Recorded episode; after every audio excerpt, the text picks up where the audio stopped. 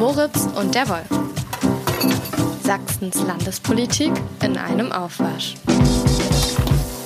Herr Wolf, Abwasch. Herr Moritz, diese Woche sind wir ein wenig unionslastig, denn die Bundes-CDU hat sich in Leipzig-Schkeuditz getroffen. In Schkeuditz, genau. Oder in Schkeuditz bei Leipzig, müsste man, glaube ich, fast sagen. Genau. Oder gehört das eigentlich dazu? Keine Ahnung.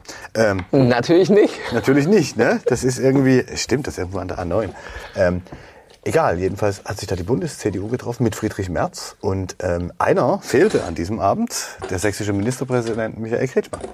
Den habe ich nicht gesehen, zumindest nicht an diesem Donnerstag, aber du hast ihn gesehen. Ja, weil er vielleicht nicht ganz zeitgleich, aber zumindest überschneidend ähm, in einer Fernsehsendung aufgetreten ist, nämlich bei Maybrit Illner im ZDF, um dort die Positionen, ich will nicht sagen der CDU der Sächsischen, sondern vielleicht auch seine eigenen zum Thema Wärmewende darzulegen. Und dieses Thema ist ja momentan in aller äh, Munde. Ein großer Streit ist ausgebrochen. Die Ampelkoalition möchte ab 1. Januar Gas- und Ölheizung in Neubauten verbieten. Möchte das die Ampelkoalition? Das möchten die Grünen, oder? Äh, Das möchten die Grünen, aber es ist, äh, es ist, ich habe mir das nochmal angeguckt, es ist seit einem Jahr eigentlich Konsens gewesen. Die haben sich alle dafür entschieden, dass sie das auch vorziehen und damit anfangen. Also, dass die FDP da jetzt plötzlich wach wird und als Innerregierungsopposition ein Thema wittert, mit dem sie sich profilieren kann, das steht auf einem anderen Blatt. Na, aber das ist, die Argumente gehen jetzt irgendwie so hin und her und naja, eins davon lautet ja, dass die Regierung von Angela Merkel die Energiewende hat schleifen lassen. Und da ähm, setzen die Grünen auch auf. Und äh, Michael Kretschmer hat unter anderem mit der Bundesgrünen-Chefin Ricarda Lang äh, bei Maybrit Illner diskutiert. Und das hat sich dann so ein bisschen so angehört. Wir haben allerdings ein Problem, und da rede ich gar nicht nur über die Koalition, sondern allgemein das Parteienspektrum. Wenn es eine Aufteilung gibt, wo immer die einen Vorschläge machen beim Klimaschutz und die anderen nur sagen, warum das nicht geht. Dafür ist die Lage zu ernst. Die Realität sieht anders aus. Äh, Angela Merkel hatte einen Plan. Sie hat Experten äh, zusammengerufen, die ähm, eine Vorstellung entwickelt haben, wie kann das funktionieren. Es war ein aus meiner Sicht äh, sehr plausibler Weg, Braunkohle abzuschalten und damit durch Sie Gas reden gleich von Sachsen. durch Ga Nein, für Deutschland Gas zu ersetzen. Jetzt gibt es diesen Krieg, für den kann niemand von uns etwas, aber wir müssen damit umgehen. Und was die Grünen nicht schaffen, ist, sich jetzt wirklich frei zu machen von ihren ideologischen Vorstellungen, die sie hatten und einfach die Realität zu sehen, wie sie ist. Wir brauchen ein Neuaufsetzen dieser Energiewende. Wenn das so weitergeht, führt das zur Deindustrialisierung. Deindustrialisierung ist ja so ein Stichwort, was Michael Kretschmer auch im Zuge der Energiepreiskrise im vergangenen Jahr schon immer wieder benutzt hat. Und er drückt damit, glaube ich, auch so ein bisschen seine Sorge aus, ähm, dass man, warum auch immer, durch den Einbau von Wärmepumpen vielleicht eine Deindustrialisierung herbeiführen würde. Wobei man natürlich sagen muss,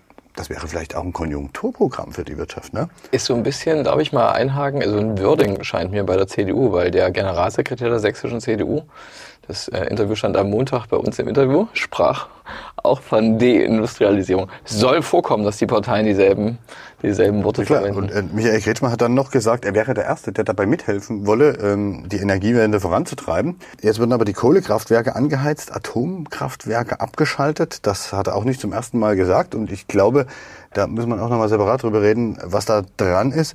Und jetzt werde Pipeline-Gas aus Russland durch LNG-Gas, was über diese Häfen, die neuen, angelandet wird, ähm, ersetzt, was den gleichen äh, CO2-Abdruck hat wie die Kohle. Und da hat er dann nochmal das nachgeschoben. Das ist doch keine Klimapolitik, das ist eine Verarschung der jungen Generation, denen das wirklich wichtig ist, der Klimaschutz. Und Frau Lang hat sich das natürlich nicht gefallen lassen, weil das war dann doch ein bisschen harter Anwurf. Immerhin nehmen die, nehmen die Grünen für sich in Anspruch, für diese Klimageneration äh, oder die klimabewussten jungen Menschen zu Aber stehen. ich finde, dann müssen wir gerade im Sinne dieser jungen Generation hier auch einmal bei der Wahrheit bleiben. Warum müssen wir jetzt so verdammt viel nachholen? Warum sind wir so abgehängt im Vergleich mit anderen Ländern, wenn es zum Beispiel um Wärmewende geht?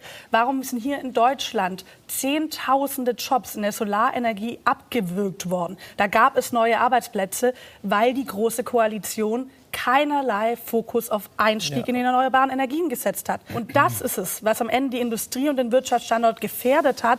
Und jetzt müssen wir das alles aufholen. Und ehrlich gesagt, wenn Sie sagen, Sie sind da gerne Teil der Lösung, davon sehe ich, wenn ich mir gerade den Windausbau in Sachsen anschaue, ehrlich So, gesagt noch verdammt jetzt, äh, wenig. Da hat sie doch ein wahres Wort, oder? Dass wir, jetzt alles, dass wir jetzt alles aufholen müssen. Naja, wenn man sich das, wenn man sich das anschaut, über wie lange redet man in diesem Land schon über Klimaschutz, über äh, die Begrenzung von CO2-Ausstößen und ähm, bestimmte Ziele, wie man es verändern will und was wirklich passiert ist. Ne? Aber das ist doch ganz spannend, wie die sich angehen, oder? Also das war schon ein ordentlicher Schlagabtausch, hatte ich zumindest ähm, den Eindruck.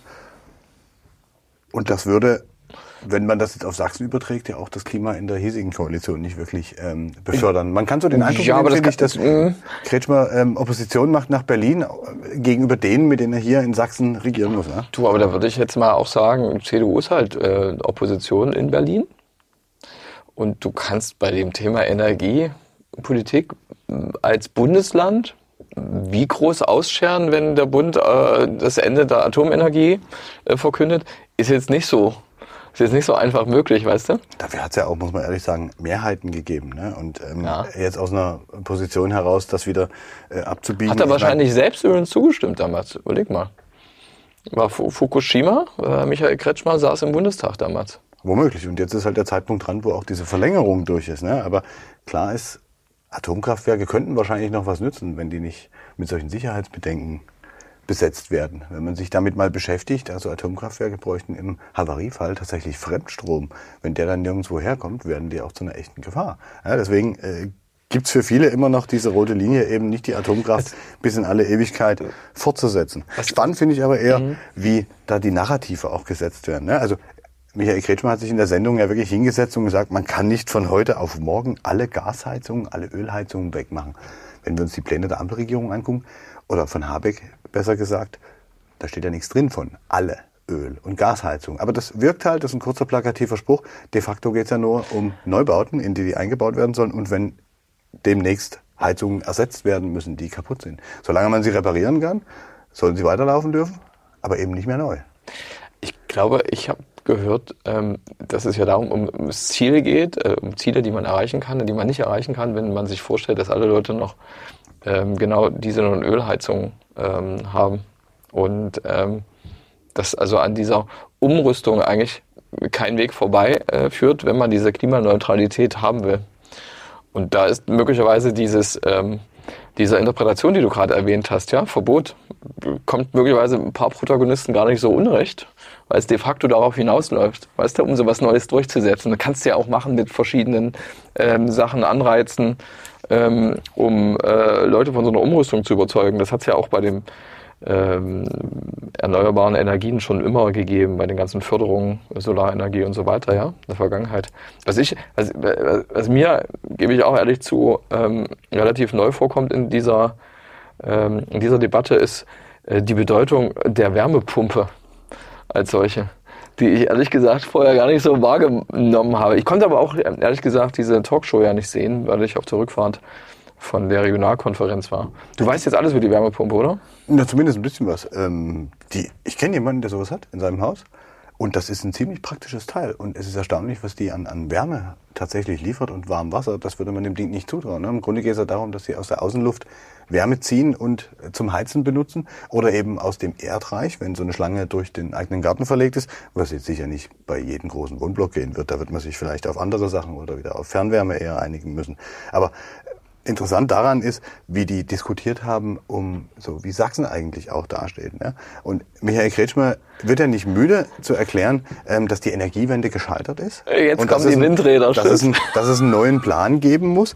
Und ja, das kann man so sagen. Ich glaube, es wäre nur wahrscheinlich für ihn ein bisschen klüger, das nicht zu laut zu sagen, wenn er gleichzeitig immer nicht dazu sagt, dass Sachsen ziemliches Schlusslicht ist beim Ausbau der Erneuerbaren und in Sachsen relativ erfolgreich Windräder verhindert worden sind. Ja, Das ist gestern Abend auch zur Sprache gekommen. 2022 sollen in Sachsen elf Windräder gebaut worden sein. Das Jahr davor war es nur eins.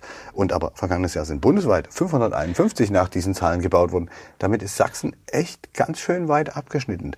Ähm, das hängt nicht, also Königsteiner Schlüssel sagt uns allen was. Den Ja. erfüllt Sachsen bei den Windrädern 5%? auf gar keinen Mhm. Fall nicht. Das dürften unter zwei sein. Ich weiß gar nicht, ob, ob du den Königsteiner Schüttel da anwenden kannst, weil es da eher um die Fläche geht. Aber Nee, geht ich glaube, hast du das, hast du das mit dem. Vogtland Landrat, Landrat Thomas Hennig eigentlich mitbekommen? Ja, der möglichst alles verhindern will. Ne? Wenn Naja, Bürger er hat es auf nicht so einem wollen. Forum gesagt, hat viel Applaus bekommen und dann haben sich dann die Windkraftbefürworter und andere Leute zu Wort gemeldet und gesagt, hey, das kann ja nicht sein, dass du hier quasi zu einer, zu einer Art, das Wort stammt jetzt von mir, ziviler Ungehorsam aufrufst, dem Moment, wo du solche so Sachen ach, rauszögerst als Verwaltung. Es gibt also offenkundig Vorbehalte bei, bei, bei sowas, gibt es wahrscheinlich aber auch in anderen Bundesländern. Es gibt- sogar Leute, die sagen, dass er damit den Rechtsstaat ein Stück weit äh, unterminiert. Und ähm, Michael Kretschmer hat gestern Abend die Begründung für dieses Verhalten von Sachsen, wenn man so will, beim Ausbau der Erneuerbaren geliefert. Er hat gesagt, weil wir eine Bevölkerung haben, die das nicht für richtig hält. Das ist deswegen spannend, weil ich bin mir nicht sicher, ob die Bevölkerung es für richtig gehalten hat, wenn man sie gefragt hätte, ähm, immer neuere Autos zu kaufen, um bestimmte Euro-Grenzwerte beim Katalysator einzuhalten, nicht mehr in Innenstädte fahren zu dürfen mit alten Autos und so weiter. Das ist ja auch kein Thema, ne? wenn man über Verbote redet, diesen ganzen Kram. Damit arbeitet man in der Umweltpolitik ja schon eine ganze Weile, weil eben die Einsichtsfähigkeit meistens nicht ganz so ausgeprägt ist, oder? Diese, diese, dieser Rückgriff auf die Bevölkerung, der ist nicht neu für Michael Kretschmer. Das macht er öfter. Das ist immer so ein bisschen die Absicherung für seine Position. Ne? Er, man hat immer den Eindruck, wenn er das sagt, dass da ganz viele äh, hinter diesen Aussagen stehen. Das mag in Einzelfällen ja sogar zutreffen, aber ich glaube nicht in allen. Und ja, spannend finde ich auch, dass er sich zu Nord Stream 1 nochmal ähm, geäußert hat, weil er möchte ja, dass die repariert wird für kommende Generationen. Und da können wir ja nochmal reinhören, was er zu dem Thema gesagt hat. Wir steigen aus der Atomkraft aus. Wir äh, machen nicht einheimisches Gas, obwohl wir es haben. Wir haben diese Pipeline, die hoffentlich in fünf oder zehn Jahren, nachdem dieses Regime in Russland und dieser furchtbare Krieg zu Ende ist, eine Option ist. Die wollen wir nicht haben, obwohl da 50 bis 60 Millionen Kubikmeter Gas äh, kommen könnten. Das ist natürlich eine Geschichte, die, von der spricht er die ganze Zeit. Also, Ja, also konsequent. Ist er das hat absolut konsequent in diesen Mhm. Aussagen, dass er sagt, nach dem Krieg müssen wir wieder von Russland Gas beziehen. Momentan ist es technisch nur noch durch eine Pipeline von Nord Stream 2 möglich, die nicht kaputt gegangen ist, wenn man sich das anschaut. Und diese, Gibt es eine Pipeline, die nicht kaputt gegangen ja, ist? von den vier Strängen, jede Aber das ist zwei. die, wo die, äh, wo die Russen nicht mehr beliefern, oder? Ähm, die Nord Stream 2 war die, die nie in Betrieb gegangen ist. Ja, das ist klar. Aber die, diese eine, die, die, die geht, wenn du sagst, eine, die geht, da geht ja gerade nicht durch. Nee, da geht nicht. Ja, durch alle geht momentan nichts durch, ne? seit dem Anschlag auf die, auf die Pipelines. Und ähm, ich finde das spannend, dass er immer auf dieser ähm, Pipeline Nord Stream, dass er die bemüht, weil es gibt ja auch noch andere Pipelines. Es gibt die Pipelines, ähm, die umgangen werden sollten mit Nord Stream. Aus, über die Ukraine laufen immer noch welche, Belarus äh, nach Mitteleuropa und auch nach Deutschland. Und die könnte man ja ohne Not nehmen. Aber Nord Stream, wir erinnern uns, war dazu da, die Ukraine äh, zu umgehen und sie auch äh, aus Kremls Sicht erpressen zu können. Aber es wird halt immer wieder diese Pipeline genannt. Die anderen Pipelines sind für ihn, glaube ich, nicht so wichtig. Er war nicht der Einzige. Die Ähm, Grünen waren die einzigen damals im Besitz der äh, sich später bestätigenden Wahrheit. Sicht kann man oder, schon sagen. oder Sichtweise, was die Sicherheitspolitik ist. Frau Lang sprach in dieser äh, Runde ja auch noch darüber, dass wir eigentlich alle gelernt haben müssen jetzt, dass Energiepolitik auch Sicherheitspolitik sei. Als sie das gesagt hat, ging es unmittelbar vorher um die Strompreise des vergangenen Jahres und Energiepreise, über die Herr Kretschmer dann sagte, ja, das haben wir jetzt alles gestemmt auch mit 200, 300 Milliarden Euro. Dann ist halt die Frage, warum soll jetzt nicht auch die Möglichkeit bestehen, ähm, wenn man den Konsum quasi subventioniert, auch Investitionen ein Stück weit zu subventionieren, um es den Leuten einfacher zu machen. Ne? Wahrscheinlich hat er das schon auch bedacht. Es gibt schon auch, auch immer, ähm, ich, ich glaube mich zu erinnern an, ähm, an die Kosten, die das äh, verursacht und ähm, ähm, an dem, das ist natürlich für bestimmte Leute, die Gas und äh, die Ölheizung haben, wie die wirklich klingt wie ein, oh Gott, geht gar nicht. So, also da nimmt er ja auch eine Stimmung auf. Findest du nicht? Also das ist so, ähm, es ist total legitim. Äh, Dings- klar. und erst recht. Und letzten Endes gehört er einer Partei an, die im Bund, wo, wo es die Entscheidung dazu gibt, gerade nicht die Mehrheit haben. Und das Problem ist natürlich eigentlich, glaube ich, äh, liegt ja innerhalb dieser Ampel, die sich am Wochenende trifft und da ja auch nochmal darüber reden wird und sowas. Weil die müssen sich ja einigen auf, auf sowas. Spa- Spannend ist ja auch, wenn man, wenn man ein bisschen historisch recherchiert, die letzten Jahre, was so an Äußerungen gefallen ist. 2019 hatte äh, Michael Kretschmer schon ein Problem mit den Klimaschutzplänen der damaligen CDU-geführten Bundesregierung. Ja. Also er ist da, er ist da auf jeden Fall konsistent und bleibt sich treu. Ähm, spannend war in der Sendung, dass der Wirtschaftsjournalist und Finanzexperte Hermann Josef Tenhagen ähm, Michael Kretschmann gefragt hat, was sind denn eigentlich sächsische Optionen, wenn es um die Unterstützung und Förderungen geht. Na, es ist ja immer die Rede davon, dass ähm, der Einbau von Wärmepumpen vom Staat durch Subventionen gefördert wird. Das sind aktuell 40 Prozent. Tenhagen hat 50 Prozent ins Spiel gebracht, weil es immer um diese Kosten ging. Und eine Wärmepumpe wird gemeinhin jetzt mit 25.000, 30.000 Euro angegeben. Wenn man da jetzt hm. 50 Prozent subventionieren würde, bei 30.000, wären wir bei 15.000. Bei einer Gasheizung reden alle von ungefähr 10.000. Da ist der Unterschied dann nicht mehr ganz so groß. Und vielleicht das Monster an der Wand auch nicht mehr ganz so riesig. Was auch gern dazu gesagt wird, wenn man jetzt ein Einfamilienhaus mit 150 Quadratmetern hat, würde der Einsatz so einer Wärmepumpe jährlich 2000 Euro mehr Stromkosten hm. verursachen. Aber Öl- und Gaspreise würden dafür wegfallen. Also das ist schon, es lohnt sich da genau reinzugucken und vielleicht gibt es sogar noch eine Abwrackprämie, wie damals beim Auto. Wir erinnern uns, das große Konjunkturprogramm für die vor allen Dingen ausländische Autoindustrie, weil damals viele natürlich auch andere Autos gekauft haben als nur deutsche. Und so ein Abwrackprogramm könnte es jetzt auch geben für alte Heizungen. Ähm, interessant ist, was sagt eigentlich ähm, die Praxis dazu? Wir hatten diese Woche vom Kollegen Frank Hommel einen Text drin über den Innungsobermeister Rolf Schmidt aus Mittelsachsen, der schon 2004 die ersten Solarpaneele anschraubte und der Meinung ist, man hätte schon damals mit der Energiewende anfangen sollen. Aber das ist eben nicht passiert. Ne? Selbst heute stehen noch Handwerker bereit, aber da ist von Fachkräftemangel die Rede, ähm, von teilweise Gerätemangel und äh, dieser Innungsobermeister aus dem Heizungshandwerk sagt halt, wir reden hier von einem Prozess, der 30 bis 50 Jahre braucht. Das kann man nicht innerhalb von zehn Jahren übers Knie brechen. Ähm, ähnlich äußert sich der sächsische Ministerpräsident, aber wenn man ehrlich ist, wenn man eher damit angefangen hätte, wäre wahrscheinlich jetzt auch der Druck nicht so groß. Ja, hilft weil das jetzt nicht mehr. Weil eins der, ja klar, aber eins der Argumente ist ja jetzt auch, naja, wir können das jetzt nicht knall auf Fall 2025 einführen. Wenn man aber bestimmte Klimaziele, wir hatten es gerade, erreichen will, kann man jetzt auch nicht noch ein Jahr länger warten, weil dann muss man vielleicht doppelt so viel einbauen und hat nur dieselbe Menge an Arbeitskräften da. Ja, aber da ist jetzt der sächsische Ministerpräsident tatsächlich nicht ähm, derjenige, der das ähm, aufhalten könnte. Problem ist da schon auch um, ähm, wirklich die Ampel, die sich da äh, zu einigen hat und auf bestimmte Sachen einigen, einigen muss. Und ich glaube, da geht es dann um unterschiedliche Ansichten, auch äh, die Herangehensweise. Gibst du etwas vor oder regelt es der Markt? Das ist so ein Punkt, wo ich glaube, da ist die, da ist Kretschmer übrigens bei dieser Position der steht ja nicht außen äh, in seiner Partei, sondern es ist totaler Konsens in der, in der CDU. Und möglicherweise auch so eine frühere Herangehensweise oder auch eigentlich jetzt noch existierende von der FDP, die ja an der Ampel auch ist. Ohne dem gäbe es ja keine Mehrheit im Bund.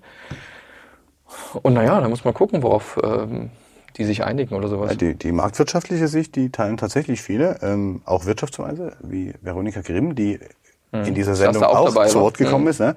die dann ganz klar gesagt hat, naja, also CO2-Preise, die ja immer steigen, also CO2-Kontingenzpreise, Zertifikate, sorgen am Ende dafür, dass sich das alles selber regelt. Aber regelt sich es wirklich selber? Nur über den Preis? Ich habe meine Zweifel tatsächlich, weil es hat in den vergangenen Jahren auch nicht viel gebracht, auf so nicht Verbote zu setzen, immer auf Freiwilligkeit zu setzen oder eben den Markt. Der Markt wird im Zweifelsfall vielleicht sogar die Preise für die Heizung wegen der großen Nachfrage einfach noch weiter in die Höhe schrauben. Ja, und das ist schon eine Geschichte, das müssen die ausdiskutieren. Aber wenn man eher auf der marktwirtschaftlichen Seite steht, okay, kann man das so machen. Aber es wird wohl nicht ohne Förderung für die gehen, die sich einfach nicht leisten können. Ich, ich würde ja gerne mal vorlesen, habe ich mir organisiert, eine Frage, äh, mit der die CDU-Mitglieder gerade bei der Erstellung ihres Grundsatzprogramms dazu ähm, konfrontiert werden. Da ist so eine Frage, was muss man Ihrer Meinung nach alles tun, um die Energieversorgung in Deutschland nachhaltig zu sichern? Die Wärmepumpe findest du da nicht, übrigens, bei den Antwortmöglichkeiten. Du findest ähm, neue Gaskraftwerke in Deutschland bauen, die Kernkraft dauerhaft nutzen, erneuerbare Energien deutlich ausbauen. Okay, da könnte man jetzt auch ja, was rein ähm, subsumieren. Die Laufzeiten der Kohlekraftwerke verlängern, Gasvorkommen in Deutschland nutzen, Erdölförderung in Deutschland ausbauen, Energieeffizienz vorantreiben, in neue Technologien, beispielsweise Kernfusion investieren, internationale Partnerschaften für erneuerbare Energien aufbauen. Es kann mehreres da angegeben werden, ja. Du hast schon einiges, wie ich finde, was man machen kann. Siehst aber da auch das breite eigentlich so eine breite Palette an Möglichkeiten, die man jetzt bei der Erstellung eines solchen Programms, hilft sicherlich dann auch bei, bei der Bundestagswahl, dann angeben kann. Ich weiß nicht, was du sagen würdest. Du würdest wahrscheinlich den, den Ausbau der, Deut äh, der erneuerbaren Deu Energien äh, deutlich, würdest du jetzt, würde zu deiner Argumentation vorher passen, ankreuzen. Ich, ich würde sagen, das gleiche Programm oder die gleichen Antworten haben wir schon vor zehn Jahren irgendwo gelesen. Also das ist jetzt nicht wirklich was Neues. Das wird vielleicht als ein bisschen neu wieder dargestellt, die Schritte, aber die Kombination genau die war ja die Konzeption. Ne? Wir schaffen Kohle ab, ersetzen durch Gas als Brückentechnologie, bis wir erneuerbare Energien haben. Das ist nun wirklich ein alter Hut. Ja, das sind ja die Antwortmöglichkeiten, die man jetzt so hat in so einer Umfrage. Ja, geht es um Energieversorgung in Deutschland, so eine Absicherung, wenn man sich mal rekapituliert, wie wir noch im Herbst oder im Spätsommer darauf geblickt haben, uh, was ist dieser Winter und was wird das? Oh ja, die, die große Angst vor dem Gas. Ja, das nächste, aber das schon damals hieß, naja, der Winter 2022, 2023 wird gar nicht das Problem sein, sondern eigentlich ist das Problem 23, 24. Davon redet man gerade auch nicht, wirklich, finde ich. Ja? Interessant. Und trotzdem kannst du ja, ähm, trotzdem ist, zeigt ja die Nummer mit der Wärmepumpe eigentlich auch, hm, es kommt was auf die Leute zu. Klar. Und, Und vor, de, vor dem Hintergrund ist aber dann die, die, die Debatte eigentlich auch noch ein bisschen stärker zu bewerten. Ne? Klar, wenn man vom Gas loskommen will, muss man irgendwas tun, um vom Gas loszukommen. Das ist ziemlich einfach. Ja, ja, äh, genau. Und die, die Frage ist, also die Frage, die sich die CDU stellt und die sie sich gestellt hat auf der, auf der ähm, Regionalkonferenz in Schkeuditz am äh, Donnerstagabend, die war die, ob man mit Instrumenten der Marktwirtschaft genau diese Energiewende hinkriegt, von der Notwendigkeit alle überzeugt sind, in der CDU auch, genauso wie bei den Grünen. Und das ist so der Punkt. Und da bist du wieder bei Verboten oder bei, bist du bei Diskussion. Da bist du übrigens auch bei dem großen Konflikt Markt- oder Planwirtschaft. Und ich glaube, Kretschmann hat dazu auch noch was gesagt, oder? Die Preisung. Menschen, die in diesem Land äh, leben, eine Heizung haben, ein kleines Eigenheim haben oder eine kleine Wohnung haben, denken, wenn sie Menschen sehen, die mit einer großen Begeisterung darüber erzählen, wie das alles teurer wird und dass das alles so sein muss. Ich finde, es ist so an den Realitäten vorbei. Und wenn es äh, Plan, das ist Planwirtschaft. Und ehrlich gesagt, ich habe das erlebt 40 Jahre lang. Planwirtschaft. 40 Jahre hat sie Michael Kretschmer selber erlebt, hat er gestern Abend gesagt. Da hat er sich sicherlich nur versprochen, weil er ist ja erst 47. Wird 48 übrigens in Kürze. Oh.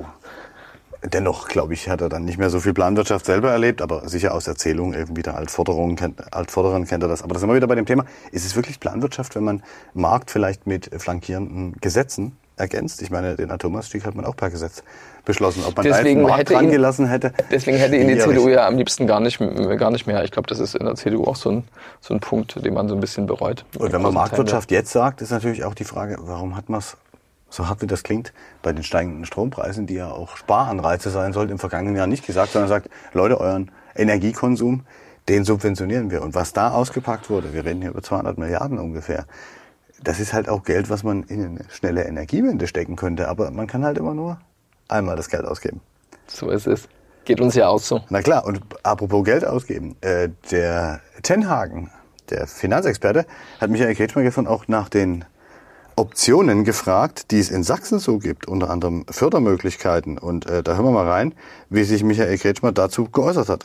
Nein, ich meine, die, das ist halt der Unterschied zwischen einem reichen Bundesland äh, und einem armen Bundesland. Wir sind diejenigen, naja, das ist der Punkt. Wir sind diejenigen, die, glaube ich, mit diesem Energie- und Klimaprogramm jetzt sehr viele Flächen ausgewiesen haben für erneuerbare Energien. Mit einem Solarkataster wirklich auch denjenigen, die das machen wollen, sehr schnell und unkompliziert sagen, wie viel, weg von den elf. wie Sie viel wollen mehr. Ausbeute äh, geht im Bereich Solar. Wir Also Wind, sind da äh, ganz intensiv dabei. Wir haben Wind über Wald jetzt äh, ermöglicht. Wir machen Wind über diesen Tagebauflächen äh, und PV. Da es geht unglaublich viel. Aber ich finde, man muss ja sagen, wir diskutieren jetzt äh, einen Weg. Den dritten und vierten Schritt vor dem ersten und dann verstolpert man alles. Da hat er sicher nicht ganz unrecht. Die Frage ist nur, äh, was ist jetzt hier Henne und was ist Ei? Es muss jetzt anscheinend doch schneller gehen. Und was hat er nicht beantwortet? Die Frage nach den Fördermöglichkeiten in Sachsen. Da hat er nur so, so einen Halbsatz gesagt, ja, das gibt's bei uns auch, aber jetzt nicht irgendwie konkret, wie viele Zahlungen es denn gäbe, wenn der Freistaat selber noch solche Geschichten fördert. Und das ist eine Sache, die wahrscheinlich auch für das Land Sachsen zum Thema werden wird, nämlich arme oder ärmere Leute zu unterstützen dabei, wenn sie ihre Heizung tauschen müssen. Ja, kann gut sein, aber kann auch gut sein, dass das auch eine Sache ist, wo dann der Bund auch unter die, die Arme greift. Also ich meine, ich habe das ja so verstanden bei Habeck, dass das eine Sache ist, die wirklich auch äh, dann Leute betrifft. Und du hast ja vorhin selbst von der Abwrackprämie be bekommen, da wüsste ich jetzt nicht, dass die Länder da irgendwelche Programme aufgelegt haben. Nee, klar, aber es könnte natürlich sein, wenn es Fördermöglichkeiten gibt, wenn er sagt, die gibt bei uns, dann kann es ja sein, dass er Sachsen noch ein bisschen was draufpackt, weil 15.000 Euro für eine Wärmepumpe sind für manche dann vielleicht doch noch sehr, sehr viel Geld. Ist noch ein bisschen Zukunftsmusik, glaube ich, war. Ist ja nicht eine Sache, die die Leute morgen betrifft. Äh, du hast ja vorhin selbst auch vom 01.01.2024 gesprochen. Mhm. Na, also da ähm, kann, auch, kann noch ein bisschen sein.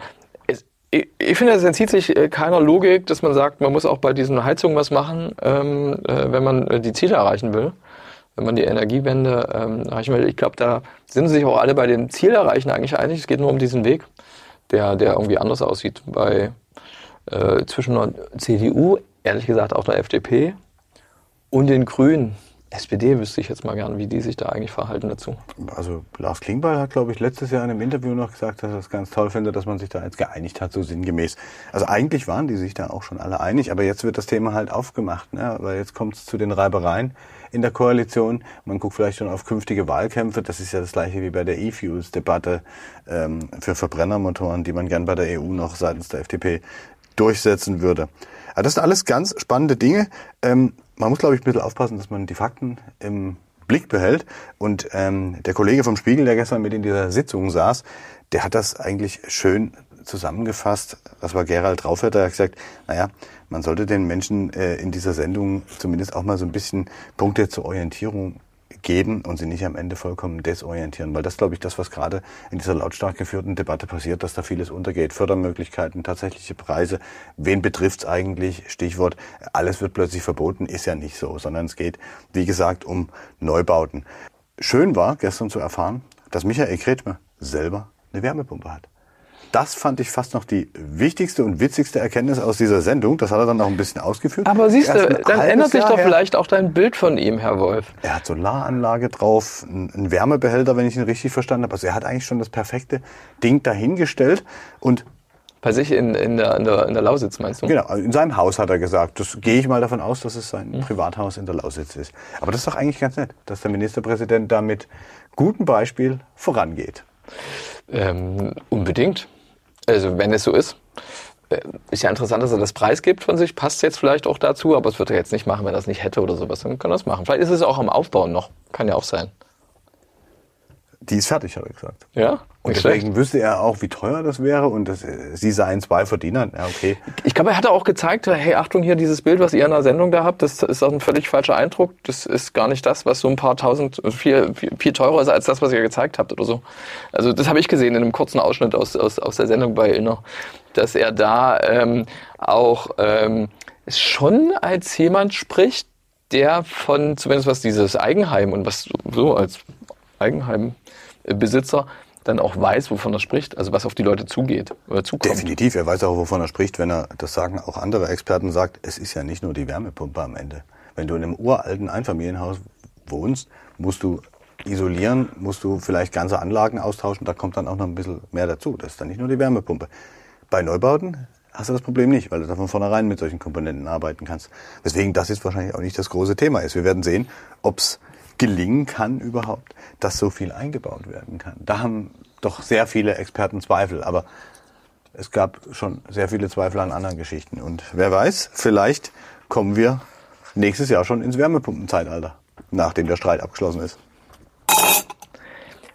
Friedrich Merz hat jedenfalls am Donnerstagabend bei der Regionalkonferenz in Schkeuditz äh, gesagt, dass Umweltpolitik das überragende Thema jenseits von Krieg und Frieden sein wird. Und als zweites, was ich vorhin schon gesagt habe, eben dieses, die Frage, ob man das mit ähm, Instrumenten der Marktwirtschaft äh, angehen, angehen kann, ja, ob man da dieses Problem hinkriegt, ähm, um diesen Klimawandel, ähm, diesen voranschreitenden ähm, Klimawandel so vermeidet, dass es irgendwelche negativen Auswirkungen hat. Ja? Und das ist schon, das ist schon interessant. Das war die Union, die ohne ähm, Michael Kretschmer in Schkeuditz war, weil der war ja auf dem Weg nach Berlin äh, zu Maybrit Illner, ähm, Rainer Haselhoff, der, ähm, ich hoffe, ich habe ihn richtig ausgesprochen, äh, Herr Wolf. Manche nennen ihn Hasselhoff. Äh, nein, das habe ich vorhin auch nicht gesagt, auch nicht im Vorgespräch. Rainer Haselhoff, der Ministerpräsident von Sachsen-Anhalt, äh, ist ja neben ähm, Kretschmann der einzige CDU, Regierungschef im Osten. Äh, der hat da gestanden, hat übrigens am An Anfang äh, gesagt, äh, dass er hier auch für Herrn Kretschmann äh, spricht, was sehr lustig war, weil Herr Kretschmann ja der, Winfried Kretschmann, der grüne Ministerpräsident in Baden-Württemberg ist, hat aber seinen Versprecher sofort damit erklärt, dass das ja auch ein Schwarzer sei, weil der nämlich in der B-Runde ähm, immer sitzt, Winfried Kretschmann ähm, im Bundesrat, also wenn die Ministerpräsidenten sich treffen. Ähm, ähm, Rainer Hasselhoff hat jedenfalls also dort die bei dieser Regionalkonferenz als so eine Art ostdeutscher Vertreter, also auch auf dem Podium immer eigentlich so den Beifall eingeheimst. Trotzdem war Friedrich Merz schon der ähm, natürlich äh, Großkopf äh, also der ganz ganz der, der Promi-Gast, der immer viele Leute anzieht. Ja, Carsten Linnemann darf man, auch, darf man auch nicht unterschätzen. Carsten Linnemann ähm, auch äh, hat immer durchs Programm geführt. Friedrich Merz hat aber was Bedeutendes gesagt, ähm, äh, durchaus und er hat es auch so gesagt, dass es nochmal im Osten so eine besondere Bewandtnis hat, dass er das da sagen muss, fand, fand ich ein bisschen ähm, äh, auch bemerkenswert, dass er es so, äh, so gesagt hat. Und da ging es um das Zitat, dass ähm, die christlich-demokratische Union ähm, auf keinen Fall ähm, in keinem, keine parlamentarische Zusammenarbeit mit äh, der Partei, mit dieser Partei, hat er gesagt, er meinte die AfD, äh, eingehen wird, dass das für alle Landesverbände zutrifft und dass diese klare Haltung, diese klare abgrenzende Haltung auch die Haltung ist, mit der man es am ehesten schaffen würde, die Konkurrenz, die AfD, die er so nicht genannt hat, wieder klein zu kriegen und vielleicht so, dass sie wieder verschwindet. Hm? Das, das, das war schon, also das hat er schon in seinem Eingangsstatement äh, gesagt, das fand ich jetzt durchaus schon bemerkenswert ähm, und auch ähm, deutlich. Davon spricht die CDU ja immer bei solchen Gelegenheiten, aber wir hören dann ja auch hier und da, dass auf kommunaler Ebene da die Abgrenzung doch nicht ganz so ausgeprägt ist. Ne? Naja, also von, er hat auch von rechtsradikaler Partei ähm, äh, äh, gesprochen, Friedrich Merz, der Alexander Dirks, der Generalsekretär der sächsischen CDU, den ich vorhin schon mal angesprochen hatte, hatte in einem Interview bei uns am Montag von rechtsextremer Partei ähm, äh, gesprochen. Also das ist schon so, eine, so ein gleiches Würdigen, also ohne dass man die AfD nennt.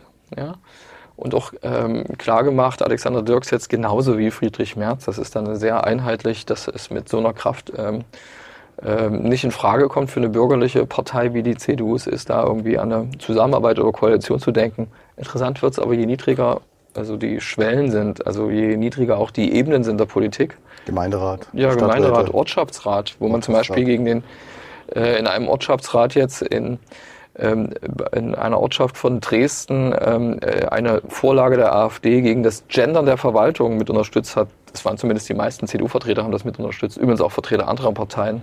Damit wird dann natürlich der Generalsekretär der CDU konfrontiert. Damit hat dann Friedrich Merz nichts zu tun, wenn er dann von die parlamentarische Zusammenarbeit äh, ausschließt, aber Parlament, naja, okay, Ortschaftsrat. Ist auch ein Parlament, ist ein Lokalparlament. Irgendwie schon, irgendwie schon, ja, ja. Stadtrat, Gemeinderat. Kreisräte, also da gibt es jede Menge kommunale und lokale Parlamente, in denen es vielleicht nicht ganz so weit her ist mit Abgrenzung. Formal war das, es war so eine, so eine eine von vier Regionalkonferenzen, das war die dritte, die da stattgefunden hat, die war so für die südöstlichen äh, Landesverbände dabei, also außer Mecklenburg-Vorpommern und Berlin, das ist dann die Veranstaltung, die am Freitagabend stattfinden sollte. Ähm, und vielleicht auch ähm, Schleswig-Holstein und Niedersachsen, das weiß ich jetzt nicht, wie da die Unterteilung war. Aber in Schkeuditz war äh, ging es darum, auch den Prozess der, eines, der Aufstellung eines neuen Grundsatzprogrammes für die, für die Union vorzu, vorzustellen. Und dazu gibt's eben diese Umfrage, aus der ich vorhin schon mal zitiert habe, die Umfrage der, so eine Mitgliederumfrage, die man online macht, wo man also ein bisschen sich Erkenntnisse erhofft, wie ticken unsere Mitglieder und man will sie natürlich auch einbinden damit, so weit, so gut. Eine Frage habe ich mir angeguckt, habe ich mir angeguckt. eine Frage finde ich interessant, da will ich dir, will ich dich fragen, was du da wohl ankreuzt. Ähm, Halten Sie es für notwendig, Einspruchs- und Klagemöglichkeiten von Bürgern sowie Umwelt- und Naturschutzverbänden teilweise einzuschränken, Planungs- und Genehmigungsverfahren zu beschleunigen und unterhalten Sie das für nicht notwendig? Notwendig, nicht notwendig, unentschieden. Das ist eine ganz schwierige Frage. Findest weil, du? Ja, ich finde, weil, weil du damit ja maximal, wenn du das beschneidest, greifst du maximal in auch Eigentums- und Freiheitsrechte der Bürger ein. Andererseits hat man schon bei der Transrapid-Debatte vor ganz vielen Jahren, wir erinnern uns, sie sollte mal vom Flughafen München in die Stadt München führen. Edmund Stoiber, ehemaliger ja. bayerischer Ministerpräsident, mhm. ist dann mit denkwürdigen Zitaten in Erinnerung geblieben das ist nie gebaut worden, weil man da auch nicht wirklich die Grundstücksfragen zunächst klären konnte. Dann wurde alles viel zu teuer. Und wenn man bestimmte Dinge fürs Allgemeinwohl machen will, wird man wahrscheinlich nicht umhin kommen, da auch was zu Was beschränken. einzuschränken? Aber Aber ja, das ist- weil das wenn ist jeder klassisch. Bürger, wenn Weißt du jeder? Bürger Hm? ähm, die Möglichkeit hat, gegen ein Windrad in zwei Kilometer Entfernung, ich spinne jetzt einfach die Entfernung Hm? zusammen, zu protestieren, was ihm in der Landschaft nicht gefällt, dann kommt man nie zu was. Weil bei Autobahnen gibt es das Thema ja auch nicht. Also ganz selten. Ne? Da, da stört sich auch keiner dran, dass die die Landschaft verschandeln.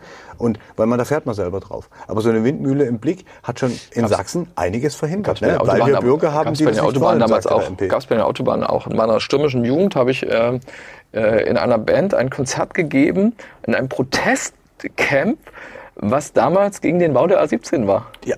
Ist verjährt übrigens. Ist verjährt. Klar, das war ein Autobahnneubau, aber ganz viele Autobahnausbauten. Da stört sich dann niemand groß dran, wenn es das überragende öffentliche Interesse gibt. Ne? Und im Grundgesetz sind ja auch Enteignungen zum Wohle der Allgemeinheit bei entsprechender Entschädigung vorgesehen. Aber das ist eine schwierige Frage. Wenn man es rein ordnungspolitisch denkt, wenn man vom Ziel her denkt, Dinge schnell zu machen, wird man vielleicht nicht umhin kommen, das einzuschränken. Wenn man es im freiheitlichen Sinne, aus Sicht des Bürgers in der Demokratie denkt, sollte ihm jede Möglichkeit Aber- bleiben, auch Dinge abzuwehren. Nur, das hatte- ist die Krux daran. Diese Frage halte ich ja interessant, wenn man sie FDP-Mitgliedern stellt. Bei CDU-Mitgliedern wäre mir völlig klar, dass die Mehrheit, 95, 98 Prozent, sagen, na klar halten wir diese teilweise Einschränkung für, äh, für notwendig. Ich habe dieses Bild von der Union. Also so als, die FDP würde ja genau diesen freiheitlichen Gedanken nochmal ganz, ganz oben Genau, äh, thematisieren. definitiv Aber bei der Union finde ich das nicht, vielleicht ist es zur Selbstvergewisserung gar nicht so doof, weißt du, so eine Frage zu stellen. Aber ähm, ansonsten äh, es ist für mich eigentlich relativ, relativ klar. Das ist so wie der, der Wahlomat, den du ja auch hast, da hast du die unterschiedlichen Positionen der Parteien. Stell dir mal vor, die, die Mehrheit würde jetzt ergeben, ne, wir halten es äh, nicht für notwendig. Also die Einschränkung. Ja klar, aber dann hat man halt irgendwann wieder das Problem, es geht vielleicht dann nichts voran. Ne? Wenn man sich Planungszeiträume anguckt, ist ja erstaunlich, dass man bei diesen LNG-Terminals war man ja richtig fix. Die waren vor Mhm. Jahresende schon fast alle fertig. Das hätte Deutschland keiner zugetraut. Und wenn man das jetzt überträgt auf den Ausbau der erneuerbaren Energie, der Infrastruktur, auch der Stromnetze, die es ja Mhm. erstmal braucht, um überhaupt Wärmepumpen und irgendwann E-Fahrzeuge gleichzeitig zu bedienen, dann wäre es vielleicht sinnvoll. Eine andere Frage, die ich dir unbedingt stellen wollte, die auch aus dieser, meine letzte, gebe ich, jetzt, äh, gebe ich, gebe ich zu, aus dieser CDU-Umfrage an die Mitglieder ist, welche Rolle sollte Deutschland zukünftig in, äh, Europa und in der Welt spielen? Gibt drei Varianten. Die dritte Variante nehme ich mal jetzt weg. Unentschieden, aber lustig.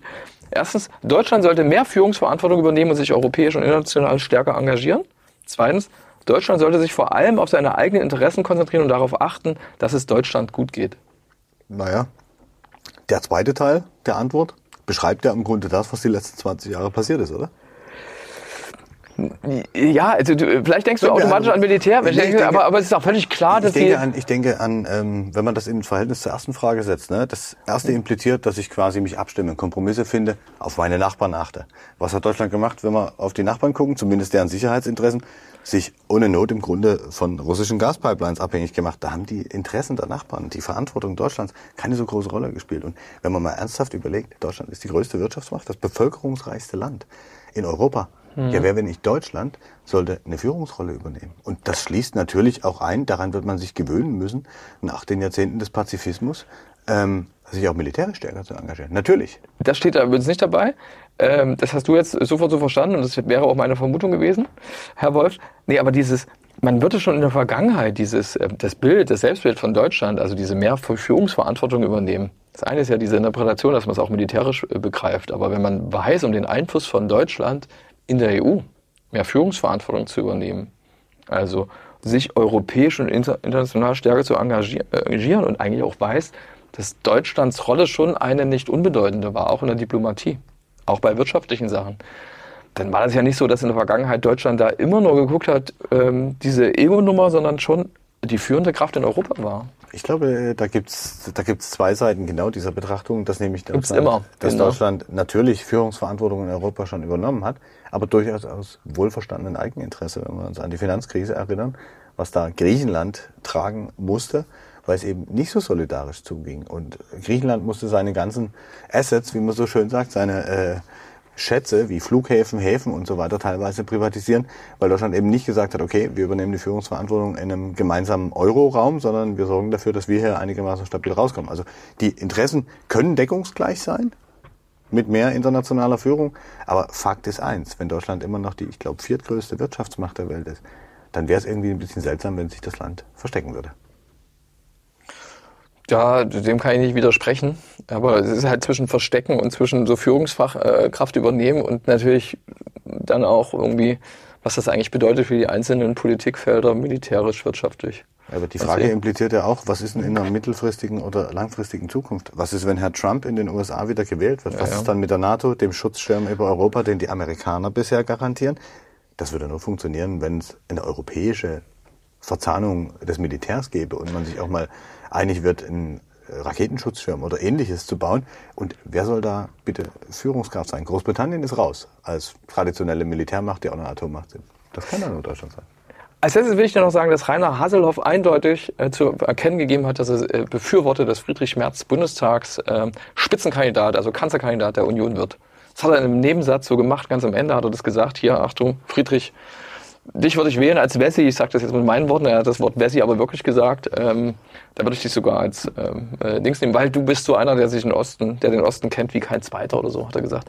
Das fand ich schon äh, ja. sehr bedeutsam. Äh, Friedrich Merz ist durchaus ein bisschen älter, dass sich eine Union äh, jetzt so vorbereitet als Oppositionspartei im Bund, äh, total logisch. Auch schön übrigens das Eingeständnis von Friedrich Merz zu sagen, dass die Leute, ähm, dass vier von fünf Bundestagsabgeordneten, also Abgeordneten seiner Fraktion, der ist ja auch Fraktionschef im Bundestag, ähm, keine Oppositionserfahrung vorher hatten. Und ein schönes Bild, und äh, damit könnten wir vielleicht heute unseren Wochenabwasch beenden. Früher war es so, hat er, hat er so beschrieben, hat auch für Gelächter gesorgt. Und ich glaube, in Sachsen, übrigens, die ja nicht die Oppositionserfahrung haben, ist es möglicherweise, ähm, äh, wäre es ähnlich. Früher war es so, dass die Leute äh, angerufen haben in den Ministerien und dann haben die ihnen, ihnen die Antwort gegeben. Anruf macht man heute per Mail, aber Friedrich Merz hat von Anruf gesprochen. Und jetzt, wenn man da anruft als CDU-Bundestagsabgeordneter in den Ministerien im Bund, dann nimmt keiner mehr ab. Ich glaube, so ähnlich hat sich auch schon mal Michael Kretschmer geäußert. Was die Spitzenkandidatur von, Kandidatur von Herrn Merz angeht, ich bin gespannt.